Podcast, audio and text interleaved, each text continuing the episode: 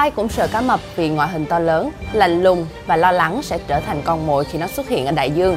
Vậy nên khi cá mập có động thái thả thính nhẹ để đi tìm mồi đã không khỏi khiến nhiều người bất ngờ và là câu chuyện gây tranh cãi. Thả thính là điều không còn xa lạ đối với chúng ta. Thế nhưng thả thính với ai, ở đâu mới là điều quan trọng. Hôm nay chúng tôi muốn nói về câu chuyện của shop Nguyễn Xuân Phú thả thính trong thương vụ với nữ CEO xinh đẹp trên sóng truyền hình mà cư dân mạng đang tranh cãi.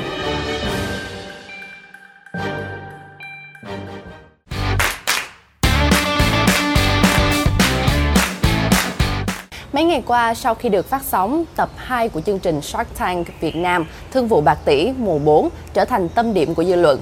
Mạng xã hội bởi những phát ngôn của Shark Nguyễn Xuân Phú, Chủ tịch Hội đồng Quản trị Tập đoàn Sinh Hao dành cho Nguyễn Thị Thu Hằng, nữ CEO của WeBuy đến chương trình gọi vốn. Trong diễn biến tập 2 của chương trình Shark Tank Việt Nam, CEO WeBuy Nguyễn Thị Thu Hằng đã kêu gọi 1,5 tỷ đồng cho 1% cổ phần cho sản phẩm chính của đơn vị này là các dòng xe đạp trợ lực điện nguyên chiếc sử dụng năng lượng xanh pin Lion. Thông thường, tình tiết đáng chú ý trong các tập là màn diễn giải, thuyết phục bùng nổ của các thí sinh để nhận được đầu tư. Thế nhưng, lý do khiến tập 2 trở thành tâm điểm của dư luận, mạng xã hội lại từ những phát ngôn của các shark liên quan đến nhan sắc của CEO WeBuy Nguyễn Thị Thu Hằng. Cụ thể, sau khi nghe chị Nguyễn Thị Thu Hằng trình bày về sản phẩm là các dòng xe đạp trợ lực điện tử sử dụng năng lượng xanh từ pin Lion, Shark Phú nói, anh chỉ mãi nhìn em nên chẳng thấy gì đặc biệt ở chiếc xe cả. Sau đó, khi Thu Hằng đang trình bày về một định hướng của công ty cô, những hoài bão về một môi trường xanh, sạch đẹp trong tương lai, doanh nhân Nguyễn Xuân Phú ngắt lời. Anh đã nói ngay từ đầu, anh không quan tâm đến business, không quan tâm đến sản phẩm, mà đang quan tâm đến mỗi em thôi. Anh chốt thế này, 1,5 tỷ đồng cho 10% cổ phần. Nghe xong các lời đề nghị, CEO tỏ ra khá băn khoăn. Cô đặt câu hỏi cho Sắc Phú, yêu cầu nam doanh nhân sẽ trực tiếp đồng hành cùng mình trong dự án này. Tại đây, ông nói, do em thôi mà, bây giờ anh rất bận, muốn anh đồng hành thì người đó phải chủ động, không thì anh quên ngay. Cũng tham gia vào phần gọi vốn, Sắc Phạm Thanh Hưng còn nói, đã nói ngay từ đầu, thật ra đia cứ sạch, xanh, xinh là xong. Sau khi đăng tải, chương trình nhận về phản ứng trái chiều xoay quanh phát ngôn của các shark. Đa số ý kiến phản hồi cho rằng ngôn từ mà các nhà đầu tư dành cho nữ CEO là thiếu tế nhị, bỡn cợt, có phần dùng tục. Đặc biệt, nhiều người tỏ ra bất bình khi những lời lẽ như vậy lại xuất hiện trong chương trình được phát sóng trên đài truyền hình quốc gia. Đó là những tình tiết của câu chuyện này và tranh cãi của khán giả khi xem chương trình. Vậy góc nhìn của chuyên gia thì như thế nào? Hãy cùng chúng tôi tìm hiểu trong phần tiếp theo. Theo Viện trưởng Viện Nghiên cứu Phát triển Xã hội Khuất Thu Hồng, giải trí không nên đi kèm hay đồng nghĩa với thô tục, quấy rối. Phổ biến một thứ văn hóa độc hại như thế này là không thể chấp nhận. Tôi không lạ gì những kiểu phát ngôn thô lỗ, chợt nhả, thậm chí quấy rối trắng trợn của một số đàn ông, kể cả người có vị trí trong xã hội. Cái làm tôi choáng là những chương trình như thế này được phát sóng trên quốc gia. Đồng ý là giải trí, thậm chí thương mại hóa là xu thế chung, khó cưỡng lại – nhưng cũng không thể quên vai trò của cơ quan truyền thông đại chúng quốc gia như luật pháp Việt Nam đã quy định.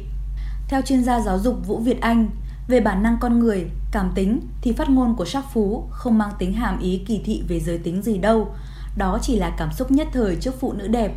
Tuy nhiên, các chương trình sau, vị doanh nhân này nên điều chỉnh lại ngôn từ, đặc biệt bình luận về phụ nữ là rất nhạy cảm. Ở các nước phương Tây, việc bình luận về thân thể, cách ăn mặc cũng bị liệt vào hành vi quấy rối. Tiến sĩ Nguyễn Phương Mai, khoa kinh tế thuộc Đại học Khoa ứng dụng Amsterdam, Hà Lan phân tích rằng trong ba chữ sinh, xanh, sạch mà Sắc Hưng đúc kết để đánh giá thí sinh nào là đáng được đầu tư. Chỉ có xanh và sạch là về chất lượng của doanh nghiệp, còn chữ sinh là tiêu chuẩn không nằm trong định lượng này.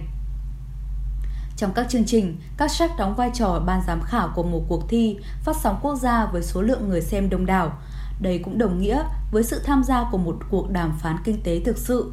Xinh đẹp hoàn toàn không nên liên quan đến cả ngữ cảnh lẫn tính chất của cuộc mặc cả kinh doanh này. Sắc Phú nghe nói thích nhân tướng học nên mới có những phát biểu như trên. Tuy nhiên, đây là một chương trình đàm phán kinh doanh trên đài quốc gia.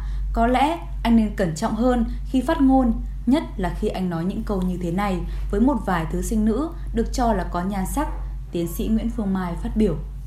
Mới đây, người trong cuộc là sót Nguyễn Xuân Phú, người đã có câu nói khiến cư dân mạng tranh cãi lên tiếng trên trang cá nhân. Trước những phản hồi từ dư luận, mới đây trên trang cá nhân, Shark Nguyễn Xuân Phú chia sẻ một trong ba yếu tố để Shark Nguyễn Xuân Phú quyết định có xuống vốn đầu tư hay không chính là nhân tướng học. Bản thân founder hay người đại diện cho startup phải có tướng mạo, thần thái của người lãnh đạo, phải thể hiện được khát vọng, đam mê theo đuổi mục tiêu của mình đến cùng. Là người trong cuộc, CEO Nguyễn Thị Thu Hằng cho rằng câu nói gây tranh cãi của sắc phú nằm ở phần chốt đia. Sau khi các sắc không còn câu hỏi nào đặt ra cho WeBuy, Xét trong hoàn cảnh lúc đó, CEO này hiểu ý sắc phú rằng anh hỏi xong rồi cho nên không còn quan tâm đến business của em nữa. Anh chỉ quan tâm đến người sáng lập thôi.